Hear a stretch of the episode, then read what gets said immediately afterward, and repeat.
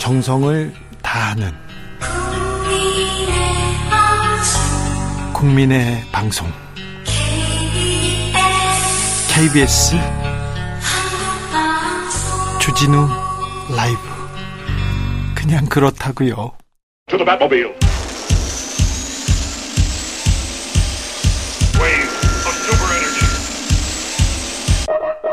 주 기자의 1분 한 달 후 대한민국 시장은 형편없이 망가지고 주가는 주저앉고 원화값은 달러당 2천원을 훌쩍 넘기고 사람들은 생수를 사재고 라면을 박스째 챙기느라 마트로 몰려들고 전쟁의 공포가 한반도를 지배한다. 2017년 대선을 앞두고 중앙일보 이정재 칼럼니스트가 언론사에 길에 남을 만한 칼럼을 썼습니다. 한 달 후 대한민국이라는 제목으로 기억하시는 분들 많을 겁니다. 대선 직전에 대선에서 가장 유력한 문재인 대통령 후보가 대통령이 될 경우를 예상해서 쓴 칼럼이었습니다. 나라 망한다고 썼죠. 네. 중앙일보의 의도를 한치도 숨기지 않았습니다. 문재인 대통령 당선 후에 이 칼럼은 큰 비웃음 샀습니다. 그런데 지금 이 칼럼이 회자되고 있습니다. 지금 시대 상황과 너무 닮았다는 얘기가 나옵니다.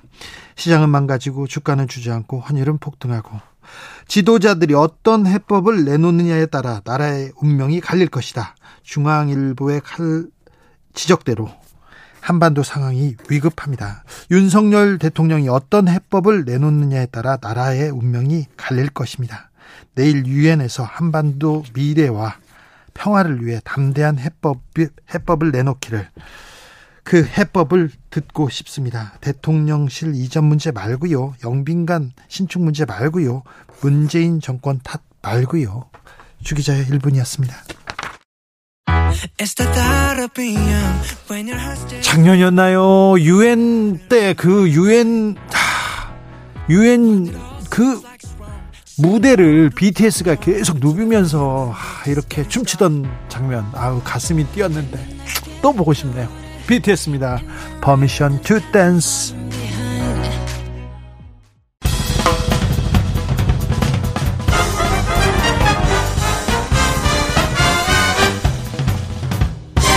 훅 인터뷰 모두를 위한 모두를 향한 모두의 궁금증 훅 인터뷰 뜨거웠던 국민의힘 원내대표 경선이 끝났습니다. 주호영 원내대표가 선출됐는데 이호용, 이용호 의원이 42표 득표하면서 파란 잃었다는 분석입니다. 국민의힘 변화를 바란다는 의미일 수도 있는데요.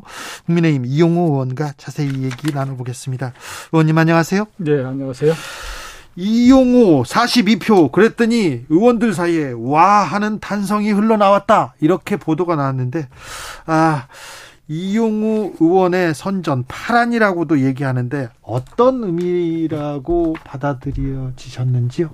그 생각보다 많이 나왔다는 거 아니겠어요? 그러니까 그런 탄성이 나왔겠죠. 아 아쉽군요. 아, 아 그러니까요. 네. 저는 근데 뭐 사실 음 경우에 따라서는 그 제가 이길 수도 있었다라는 마음을 한편으로 네. 어, 가졌었는데 일반적인 의원들의 생각은 이럴 것 같아요.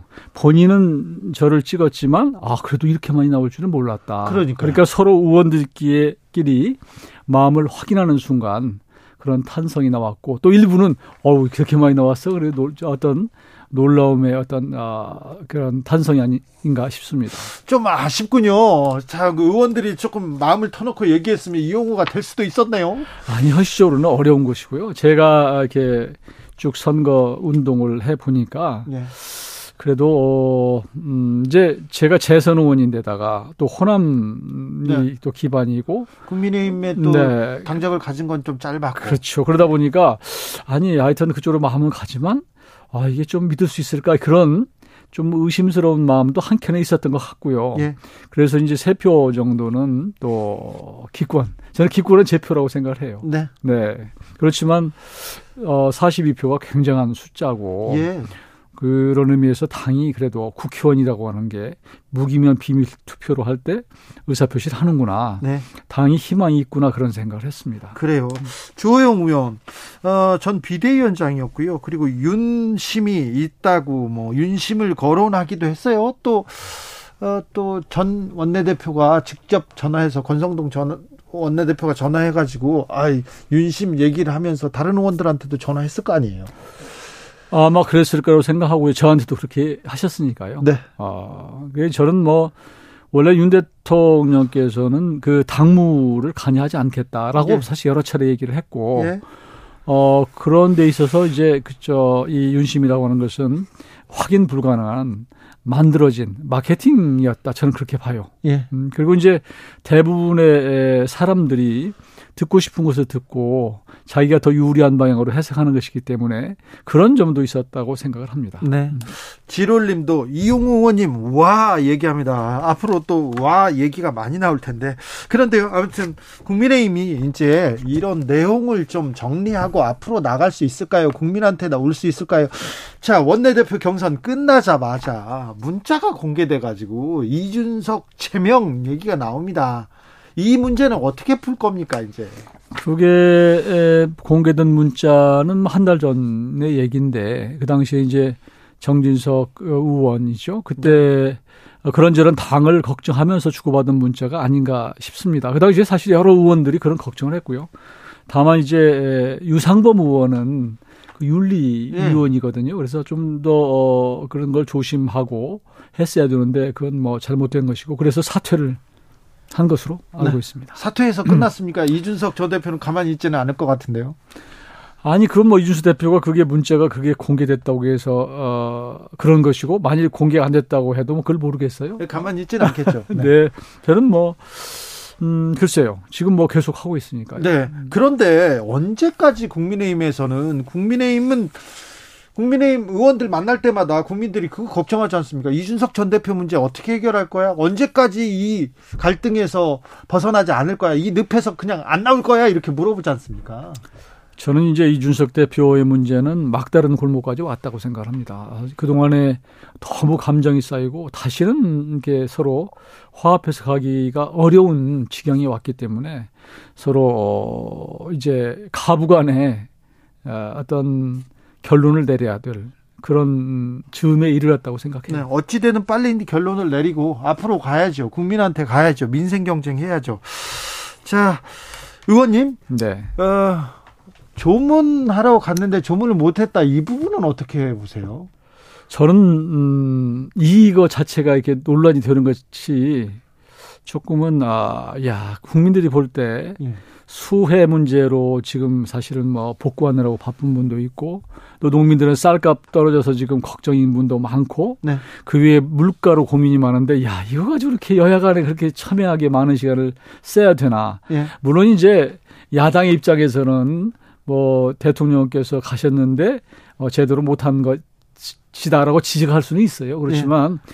지적도 유분수지 그걸 하루 종일 떠들 수는 없는 사안이라고 저는 생각을 하고 예.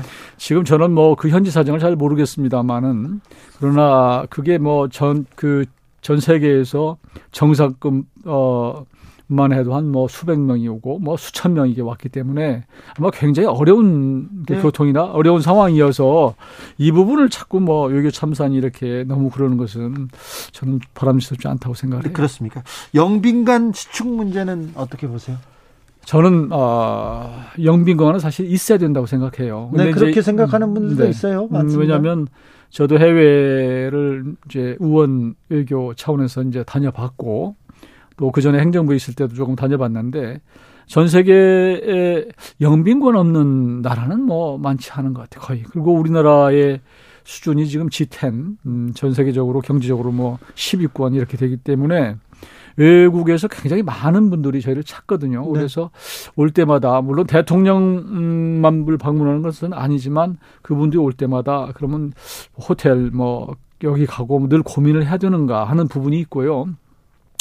또 영비관이라고 하는 것이 이제 대통령만 쓰는 게 아니고 이제 그 장관들도 쓸 수 있는 것이기 때문에 그런 공간이 있는 게 큰 문제인가라는 음. 생각이 들어요. 그리고 그게 예산이 800억대가 많다고 그러는데 요즘에 800억대는 뭐 시청 하나 짓는데 800억대고 1000억대 이렇게 가기 때문에 네. 크게 보면 구민회관 진짜 짓는데 뭐 탁현민 비서관이 그런 얘기를 했던데 어, 그런 정도 수준밖에 안 되는데 너무 좀 그렇게 하는 것 아닌가. 네. 라는 생각도 듭니다. 영빈관 신축 필요하다면 국민들도 지어줄 수도 있어요. 그런데 국민들한테 자 우리가 어떻게 쓰겠다 이게 필요하다 이 얘기는 조금 했어야 되는 거 아닙니까? 그러니까 영빈관 그러니까 기본적으로 이 사안 자체가 민주당 쪽에서는 왜 멀쩡한 청와대 나와서 이렇게 힘들게 하냐 이거거든요. 예, 예. 거기 있으면 영, 영빈관도 다 있고 그러는데 그렇지만 문재인 대통령도 그 당시에 공약으로 또 그런 뭐 광화문 시대를 열어서 국민과 함께 국민 속으로 소통하겠다 그런 마음으로 사실은 좋은 마음으로 그 당시에 공약을 했었는데 그 뜻이 안 이루어졌거든요. 예.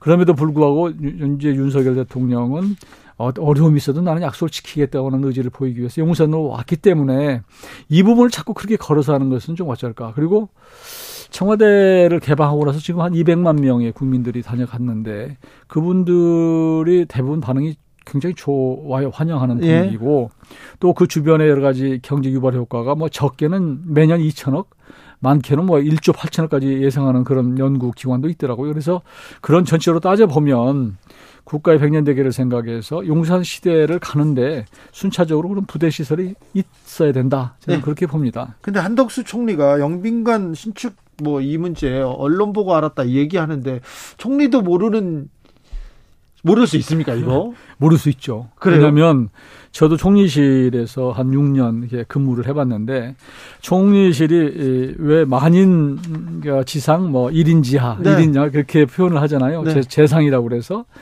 어, 그렇다고 해서 이제 대통령을 대신해서 국정을 통할하고 운영을 하지만 그 사안 전혀 모릅니다.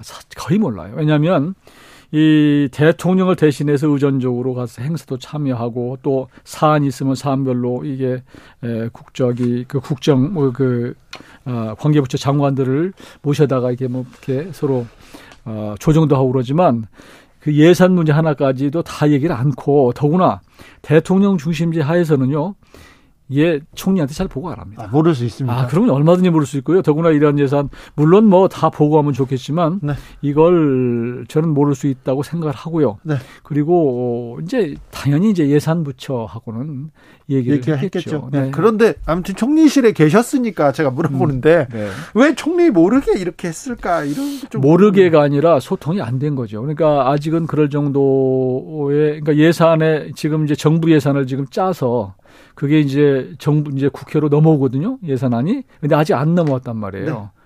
그 단계. 알겠습니다. 아무튼 국민들이 아이고 지금 청와대도 있고 멀쩡한 영빈관이 있는데 그걸 놓고 나왔어요. 나왔는데 그래서 조금 우려하는 게 있는 것 같아요. 6566님께서 아무도 모르게 신축하려는 게 문제죠. 그런데 아무도 모르게는 아니고 총리 모르게였답니다. 자, 대통령이 지금 유엔 연설하러 가셨는데 유엔 예. 가셔서 또 연설하면서 어, 국민들한테 이제 한반도 평화를 위해서 어, 희망을 위해서 좋은 얘기를 하시겠죠. 그러겠죠. 뭐 늘 이제 대통령도 유엔 무대에서 이제 본인의 어떤 국제적인 뭐 어떤 메시지를 내리라고 생각을 해요. 네. 그동안에 이제 자유민주주의 많이 말씀하셨는데 그런 차원에 또 사실 우크라이나 전쟁이 있었습니다만은 뭐 침략이죠 소련 아, 저기 그 러시아에 이런 것들에 대해서 자유를 지키기 위해서는 연대할 필요가 있다 이런 메시지를 전, 전할 거예요 그때 그때 상황에 맞게 네. 그러니까 어, 전에도 문 대통령께서도 가셨고 그 전에 또 대통령들도 많이 가셨거든요 그러니까 네. 국제 무대에서 그런 외교를 펼치는 것은 정상으로서는 매우 중요하다고 생각을 합니다. 걱정할 필요는 없죠. 아 그럼요 걱정 아, 네. 안 해도 됩니다. 걱정하는 사람들이 많아서요. 어, 그런데 음, 지금 국감 기간이지 않습니까? 예. 국민의힘에서는 어떤 얘기를 이제 주로 할 겁니까?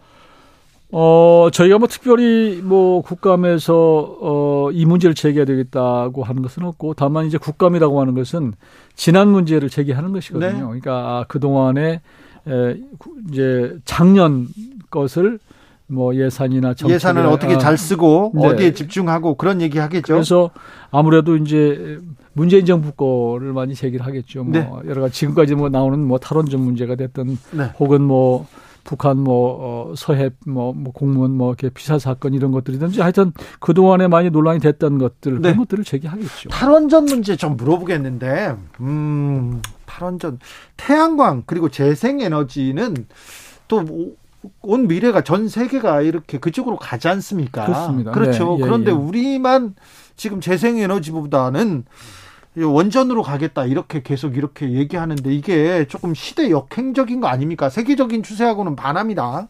그 방향은 사실은 맞다고 생각을 할 수 있어요. 근데 문제는 우리가 갖고 있는 딜레마는 뭐냐면 우리 땅값이 비싸요. 땅이 국토가 적고 네? 그래서 그러다 보니까 또 풍력 같은 경우는 한정적으로 할 수밖에 없는 상황이고 지금 중동 같은 데 가면 막막한 태양 그 저기 사막 있잖아요. 네.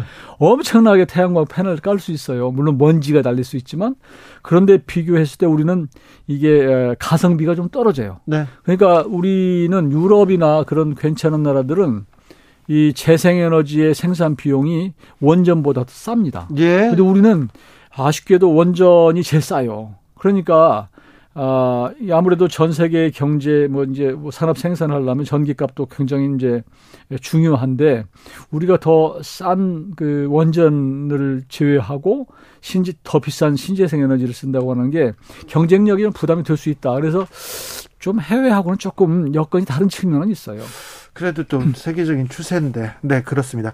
아까 말했듯이 문재인 정부의 조금 과오를 이렇게 꼬집어 보는 그런 국감이 될 거라고 얘기했는데, 국회 국방위원회에서 문재인 전 대통령 증인으로 요구하는데, 이거는 어찌 보십니까? 저는 뭐, 이제, 그, 아마 국, 국방위원회에서 어, 그군 출신 의원님이 제기를 한 것 같아요. 네, 신원식 의원님. 예, 그렇습니다. 그분은 이제 나름대로의 이제 대통령이란 자리가 아, 국가를 안위를 또 국민의 생명을 보호하는 게 이제 첫 번째이기 때문에 그런 부분에서 조금 미흡했다라고 보고 본인은 이제 제기를 한 것 같은데 저는 어, 아직은 뭐, 그, 어떤 그런 데 대한 확실한 책임을 질 만한 단계가 아닌데 이 부분을 제기하는 것은 좀, 어, 좀 성급했다고 생각합니다. 네. 음, 그렇게 생각을 하고요. 어, 그런 차원에서 이제 아직은 이제 증인 채택 문제라고 하는 것이 국감을 앞두고 이제 양쪽에서 하거든요. 네, 기싸움하죠. 아, 그러죠. 근데 지금 민주당에서는 예를 들면 뭐 우리 쪽에 굉장히 약점이 될 수 있는 그런 분을 또 채택하자고 나올 수 있기 때문에 서로 네. 정치적으로 딜할 수 있다. 그러니까 이걸 제기할 수 있는 것이 저는 뭐 실현 가능성은 별로 없어 보이고 네. 바람직스럽지도 않다고 봅니다. 네, 바람직스럽지도 않다. 이렇게 또 이용호 의원은 얘기하십니다. 더불어민주당에서는 자 도이치모터스 주가 조작 또 이거 증거가 나왔다 특검 가자 계속 얘기하고 있는데 김건희 특검 어떻게 보시는지요? 저는 그것이 물론 국민적 어떤 감정선을 건드리는 사안 중에 좋은 공격 포인트라고 생각하고 어, 자꾸 제기를 하는데 이게 사실 정치 공세라고 저는 사실 봐요. 그러니까 이재명 대표에 대한 여러 가지 사법적 리스크 문제 이런 것들이 있으니 아, 공격이 최선의 방어다라고 생각하고 그 약점을 찾고 작은 제일 공격이 쉬운 부분을 지금 건드리는 것인데요.